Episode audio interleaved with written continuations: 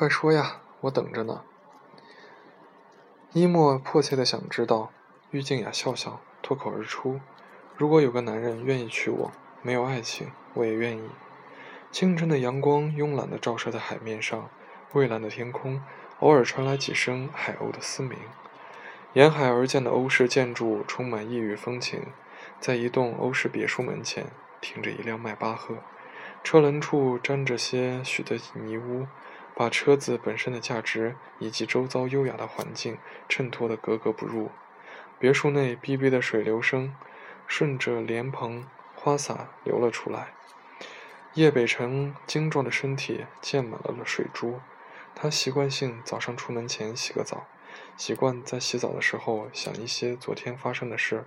昨天，想到了昨天，他英俊的浓眉紧紧并拢。那个该死的何柔，竟然在他的酒水里放了西班牙海豹粉。据说那是世界上最猛的催情药，只要男人吃了它，除非和女人交合才能解去药效，否则必然饥难、饥渴忍耐，暴体而亡。何柔以为用这种手段就能从此缠住他，继而获得他想要的一切。可惜他千算万算，没想到叶北辰宁肯暴体而亡，也不肯碰他丝毫。砰！一拳砸在了墙壁上。这个该死的女人，他一定让她为此付出惨痛的债代价。关上水龙头，拽过一条白色浴巾，随意裹在腰间。他徒步走出了浴室，换上精致的西装。叶北辰气宇轩昂地拿着手里的车钥匙走了出去。十点还要跟公司 DB，美国 DB 公司签订融资合约。对于有时间观念的他来说，迟到是很不礼貌的。打开车门坐进去，蓦然间，副座上的一块鲜血让他愣住了。经过一夜的风吹，如同一朵干枯的罂粟花刺进他的双眸。他这才想起另一个女人，那个等于救了他命的女人。在药效发挥最强烈的时候，在他最难受的时候被他强行，可他却连他长什么样子都已经没了印象。唯一印象深刻的是他狠狠地甩了他一巴掌。叶北辰以为，如果是一个清白的女人，不会只是甩一巴掌那么简单，所以他没有放在心里。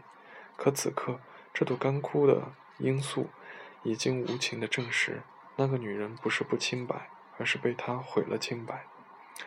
眉头轻撇，他瞧见一个东西，俯身捡了起来，一看，是一条普通的手链，一根细细的红绳串着三颗陶瓷珠子，每个上边刻着一个字，分别是玉、静、雅。手指轻扣方向盘，玉静雅。回味昨晚的那一巴掌，他的嘴角溢出一一抹极浅的笑意。叶氏集团门前站着一位焦急等待的人。叶北辰的车刚一下，刚一停下，他立马上前拉开车门，紧急汇报：“叶总，老爷子听说您不顾他的阻拦收购了百利，一气之下悬崖杀生，声明要和你断绝关系。还有，我们后天要投标的那块地，底价昨晚被人泄露了出去。还有……”李特助的话还没有说完，叶北辰突然停下了脚步，转头命令他：“李达。”去查一下襄阳市有没有一个叫郁静雅的女人。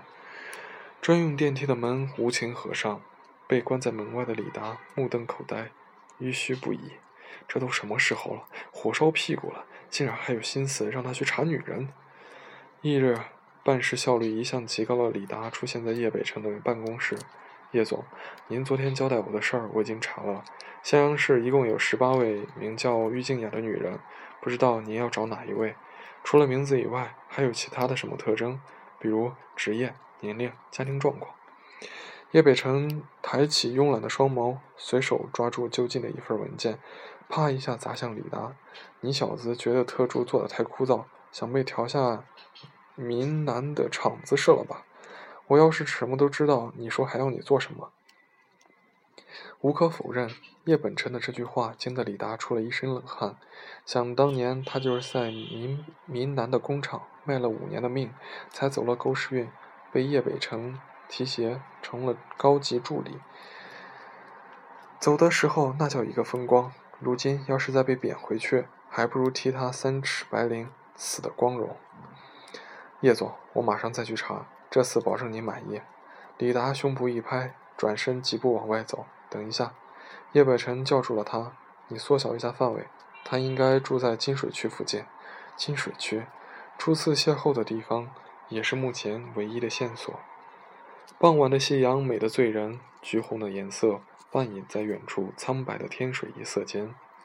郁静雅百无聊赖地走在回家的路上。快要走到家门口时，远远的就听到他家又爆发出了世界大战的声音，摔碗砸锅，数年如一日的动作。他停下脚步，无奈的叹息：要不了两天，又会跟他要钱置办厨具，然后再过不了两天，又是砸得一塌糊涂。如此反复不变的生活，对他来说真的是受够了。扭转脚步，今晚去哪里都可以。就是不再想回家，打了个电话给一莫，不需要说原因。十五分钟后，一莫出现在他面前。静雅，今晚什么安排？多年的闺蜜关系，她对郁静雅的处境一清二楚。我们先去喝点酒，然后去看电影。郁静雅拉着他的手走进了附家附近一家特色小吃，整整一个小时，他俩喝光了七瓶啤酒。然后在饭店老板惊异的目光下潇洒离去。去电影院的路上，内心备受煎熬的郁静雅终于郑重地对身边的好友说：“木木，我失身了。”正忙着用手机玩一微信的一莫，差点没被一口唾沫呛死。他震惊地扭过头：“你说什么？失身了？”“嗯。”他郁闷地点头。“什么状况？交男朋友了？可是我都听说你……”都没听说你有男人，怎么速度这么快？好友的话无疑是雪上加霜。烦躁地揉了揉长发，他懊恼地说：“谁知道他是谁？”像是听到了天方夜谭，一莫震惊了。他摸了摸郁静雅的额头，担忧地说：“你没病吧？你都跟人家睡了，难道你不知道人家是谁？我又不是自愿的。”想起莫名其妙丢失的清白，他颓废地蹲在地上。气氛瞬间凝聚，如同一个世纪的漫长。接着，犹如火山爆发。